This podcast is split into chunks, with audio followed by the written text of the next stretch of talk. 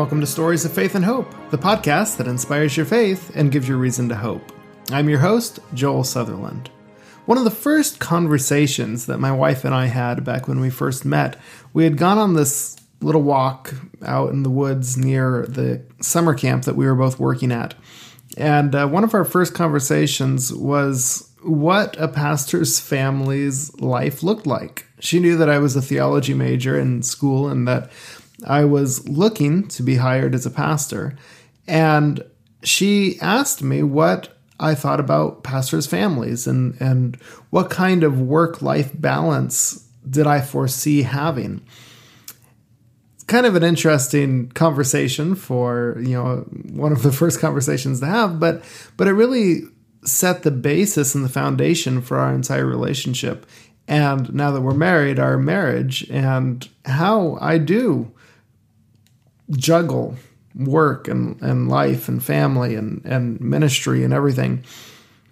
Well, today's guest, Pastor David Hartman, is someone who's also had to deal with this. I know last week we talked with Pastor Stuart Leszczynski, and he talked a little bit about how he dealt with ministry and family and how he had to step back from the ministry for a few years in order to keep his family. Well, David Hartman had a similar experience, and it really has made a big impact in my life, just hearing his story and knowing the kind of decisions he's made. And I'm just so thankful that he did make the decisions that he made. And David Hartman is a good friend of mine. He is kind of like my boss as well as my pastor. Anyway, we'll explain that a little bit as we introduce him in the interview. So sit back, relax, and I hope that my conversation with Pastor David Hartman inspires you just as much as it did me.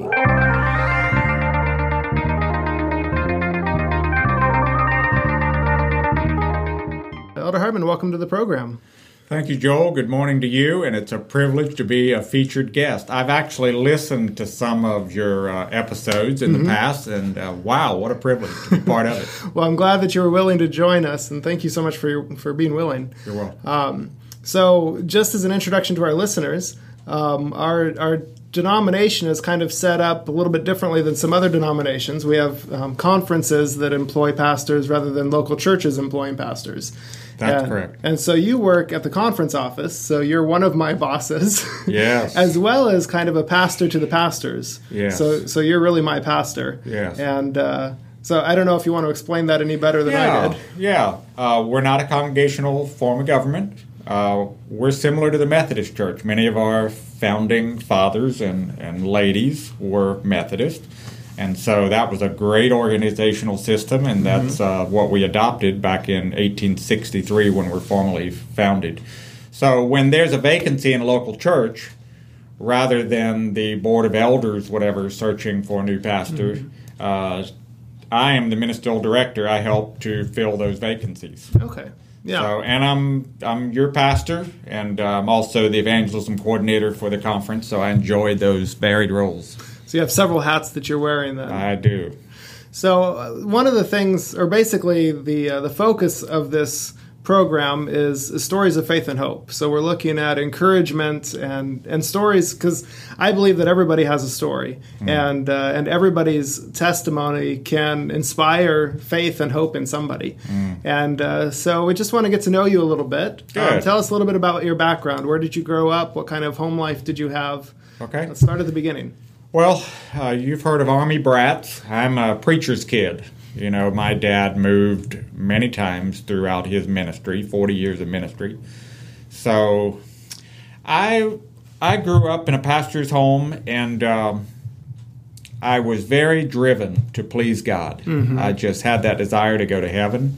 And but there came a point in my life in college where I kind of had a shipwreck of my faith.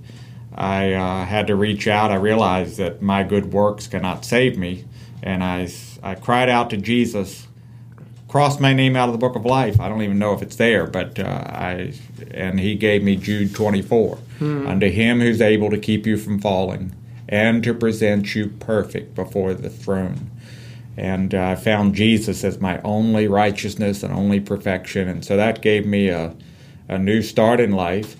And I went to college, studied to be a pastor, and then seminary. I've been out 34 years now in ministry. Wow. And currently I live just about 2 miles away from Highland Academy, where it's a parochial school where our high school students come and live in a dorm. Mm-hmm. And I used to pastor the church here, but 9 years ago I got asked to be the ministerial director. Okay. And I still live in my same home, so 21 years. Wow. I've been the same place. Wow, that is really nice. Yeah. Wow. So after you graduated from school, you went directly to seminary, uh-huh. I had a year out first. Okay. I was burnt out on school. Yeah. You can relate, yes. But after taking so much Greek and Hebrew and all these theological classes, I was just itching to get out into the real world and utilize what I'd learned. So they allowed me to take a year of internship in Birmingham, Alabama, okay. where I learned what ministry was really like. And then I went to seminary, mm-hmm. and all of my buddies, they were picking these theology classes for electives, and I was picking counseling and these mm-hmm. practical classes mm-hmm. because I knew what ministry would really mm-hmm. be like. Mm-hmm. So then when you graduated from seminary, then where did you end up working? Well, I was called by the Gulf States Conference. That comprises Alabama, Mississippi, and the Panhandle of Florida. Mm-hmm. And I started out in a little three-church district in Columbus, Mississippi. Wow. Columbus, Tupelo, and Amory had a total combined membership of 85 people. So it was, but I was scared to death. Yeah. It's like, my dad was a pastor. I should know all these things. But when push came to shove, that first church board meeting, that first sermon, it's like you're terrified. Yes. I'm naturally introvert, mm-hmm. quiet, but ministry has made me much more extrovert. You're kind of forced into it. Yeah. So any stories from that first district that you'd like to share? Maybe encouraging to some who are maybe young in ministry, or maybe something to give them hope that their struggle is the same for everyone. Well, I'll tell you, I'll share this, even backing up a little more. I sensed God calling me to pastoral ministry when I was in high school. Mm-hmm. I wanted to be a teacher, a high school teacher. And I didn't want the regiment of my dad's profession that he had. I saw how he got beat up mm-hmm. by church boards and church members sometimes. So I ran from ministry. Mm-hmm. But finally, after about 3 years, God seemed to say, David, it's not your talents, gifts, skills, and abilities that will make you a successful minister. Mm-hmm. It's what I can do in and through you if you just submit. So I said, all right, Lord, can't argue with you. And so I said, here I am. And I guess, man alive, those first 2 years of sermons, I pity my wife. I was tied to my notes and scared to death to stand up and so forth, but God equips you to do what He calls you to do. Mm-hmm. And it was just a beautiful thing to see. I remember my first Revelation seminar that I gave. That's more of a classroom-style evangelistic series of meetings. I'm pacing out in the parking lot of the Holiday Inn, and I know in 5 minutes I have to get up there and stand and have something to say. And I was paralyzed. I said, God, I prepared for this, but I'm freaking out. Mm-hmm. And God said, go with confidence, David. I'm with you. My word is the heavyweight. Mm-hmm. My word will convict hearts. It's mm-hmm. not your job. I tell you what I did wrong in that first district. I was trying to be the super pastor, and I took care of all the counseling needs, all the Bible studies, all the visits at the hospital. And you wisen up after a while mm-hmm. and say, wow, I felt like Moses, you mm-hmm. know, in the story back in Exodus. He got reprimanded by his father-in-law. Mm-hmm. He said, you know, thousands of people are lined up to visit with you, and you're going to burn out, and you're going to wear them out. Mm-hmm. He said, set up a system where you utilize elders mm-hmm. and other leaders in the church to to serve and disciple. Mm-hmm. So I learned a lot in that first district. Wow, I can imagine. Yeah. So then you were married before this then? Yes, I was married right after college. Judy and I got married July 25, 1982. Mm-hmm. My wife will be proud when she hears me remember that. Yeah, and so then we came out, and I was intern pastor in Birmingham while she taught. Then we went to seminary. So I've had that life partner with me. I didn't have to start ministry, Joel, mm-hmm. like you did your first district without yeah. Chelsea. Yeah. Yeah. And you seem a lot happier now that you have a life partner with you. I am. It is so much easier. Yeah, she. I really don't know how I did it because she helps so much with just. I really don't know. I don't know how to explain it, but she helps so much as a partner in ministry. Yeah. So. Well, for me, I have a hard time processing things by mm-hmm. myself. I come home after a board meeting. I'm frustrated, or you've hit a conflict in the church, you know, and I just like to tell somebody about my day. Mm-hmm. So after supper. Judy and I like to walk mm-hmm. up and down Trivet Drive, and Judy, how was your day? What was the high points? What was the low point? Mm-hmm. And she'll ask the same of me. So you tend not to bottle things and carry things where they get mountain size. Mm-hmm. You know, you're kind of processing along the way. Yeah. It's helpful to have that married yeah. partner. So talking about family as well as lessons you've learned about not being the super pastor, I know you've shared with me before that you still kind of had trouble doing everything. Yeah. And how have you learned to balance family life and ministry? Because I know that's often a trade-off a lot of pastors make is either the church or family. I think one of the biggest challenges that I see young pastors go through is how to find that balance. And I guess whatever profession you're in, mm-hmm. you know, for men, we tend to, our identity is wrapped around our work. Mm-hmm. We want to be the best carpenter, best doctor, best real estate agent or pastor that we can be. So I swore I would not be like my dad. Mm-hmm. He is type A. He was always busy in ministries. Weekends, I never saw him. Sabbath afternoon. You know, my mother would take us two boys, and go hiking with us, Sabbath afternoon hike. He was busy in meetings or Bible studies. I swore I wouldn't be that way, but I ended up being just like my dad. Mm-hmm. And came to a crisis point, Pensacola, Florida. I had been in ministry about 5 years now. I had moved from Columbus, then to Meridian District, then to Pensacola, Florida, all part of the same conference. And we had two huge building projects, church building projects. We built a new University Parkway Church, about a $3 million project. We built a new church in Milton. And there were about 50-some building committee meetings. I was busy in ministry, doing everything. And I got a letter on my desk one morning. I was on my way out of town to go to a double meeting in Montgomery. Minister's meeting followed by an executive committee. And there is a letter, 8-page letter, and it's from Judy. And I go, uh-oh. I said, this doesn't look like a love letter. This looked like a scolding letter, a letter of desperation. It was.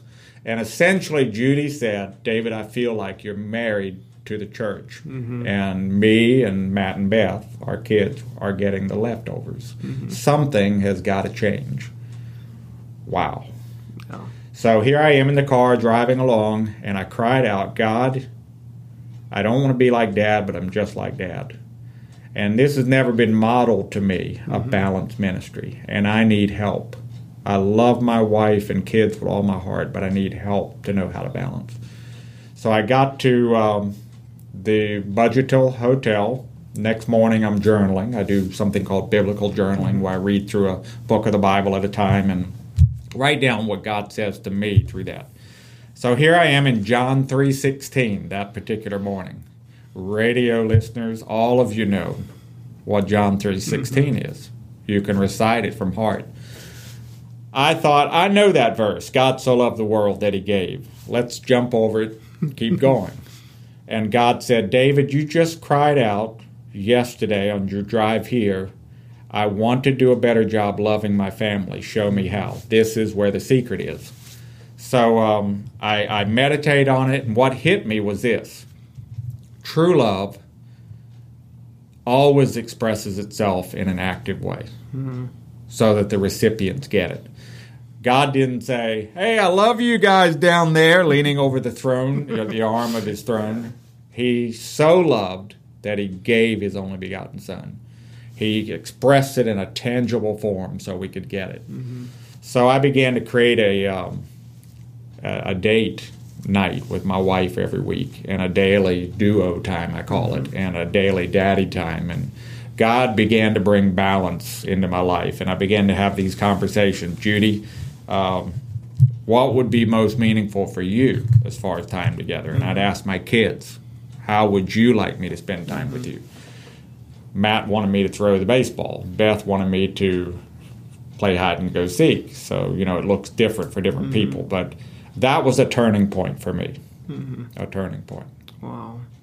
So we only have about a minute or two left, but I know you recently just released a book about witnessing, 7 different witnessing styles, and you're very passionate about evangelism. I was thinking maybe we could close with just some of your thoughts on evangelism. Why is that so important to you, and any closing thoughts that you have for our listeners? Jesus is coming soon. I believe it with all my heart, and he loves this world, and he wants everybody to be saved. We can only be saved by coming into a saving relationship with Jesus. And so he's put a responsibility on all of us who are Christians, who bear his name, to share Jesus. We can do it in different forms and formats. We don't have to witness in the same armor. And so my book looks at how we can just pray for people, or be a friend, or serve a practical need, or share a testimony, or invite them to a special felt need event, or just get into casual conversation, and eventually sharing Bible studies or maybe a preaching series where they can learn the full message of God's love. But I am convicted that not just pastors or professional evangelists are called to share their faith. Everybody, even little children, 100-year-olds, we can all share in our style. So any closing thoughts that you'd like to share from maybe to other ministers, or to a lay person who's listening, or maybe someone who's struggling in whatever job they have to find that balance between work and family? I believe that God is there for us. This last year, I went through the loss of my mother and lots of tragedies in my life, and I discovered Isaiah 41:10 to be a real source of help. Fear not, for I am with you. Be not dismayed, for I am your God. I will help you. I will hold you. I will uphold you with my righteous right hand. So whatever you're facing out there, radio world, God loves you, and he will provide for you and support you. Such an inspirational story, and such an incredible man. Something that I was hoping we'd have time to cover in the interview, but we just ran out of time, is the fact that Elder Hartman is actually no longer at the conference office. He is transitioning to becoming a professor at Southern Adventist University in the Chattanooga area. So he is currently moved down there now. We just spent the last couple of weeks in Europe together. So quite a few of us pastors went over there to Italy and Switzerland, and so got to spend some more time with him there. And he has now moved to Chattanooga and is transitioning into his new role as a professor. But I am just so glad that he was willing to come onto this show and to share his incredible story.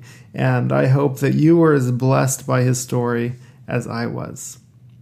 One of the questions that I have gotten several times is, why is the program called Stories of Faith and Hope? Well, as I've said before, the program was originally, and still is, a radio program here in Lawrenceburg, started by Pastor Schomburg, so that's probably a question that we need to ask him.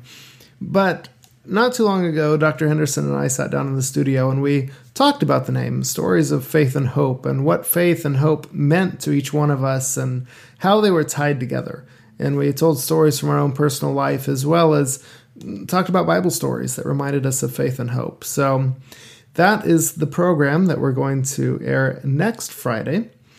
And here is a sample from that program. Dr. Henderson is sharing the story about how he ended up transitioning to Lawrenceburg. Take a listen. We began to just eliminate one after the other of the places we had visited. And it came down between two places, Marietta, Georgia, or Lawrenceburg, Tennessee. And Marietta, Georgia probably had the upper hand at the time because I could go in with another doctor and have a salary right to begin with and so on. And Lawrenceburg, all it meant was that I was going to be given a place that I could land as far as my family was concerned, a little house that we could live in for free, but otherwise no guarantee of any kind. Wow. And so my wife and I decided we needed to see where God wanted us. And she went in one room and I went in another room, and we prayed independently. And after we came out of the room, we looked at each other and we said, well, what did God impress you with? And we both came up with Lawrenceburg. You'll hear that entire story as well as the rest of our conversation about faith and hope and what it means to each one of us next week, right here on Stories of Faith and Hope. In the meantime, you can check us out online at faithandhoperadio.com, on Facebook at Faith and Hope Radio. We are on Apple Podcasts as well as Google Play, so you can subscribe to us on whatever platform you prefer. Give us a 5-star rating, and make sure that you tune back in next week for our conversation on faith and hope. Music was provided by Dexter Britton under the Creative Commons license. I hope that you have a wonderful day, blessed week, and until we meet again, may God bless you with faith and hope.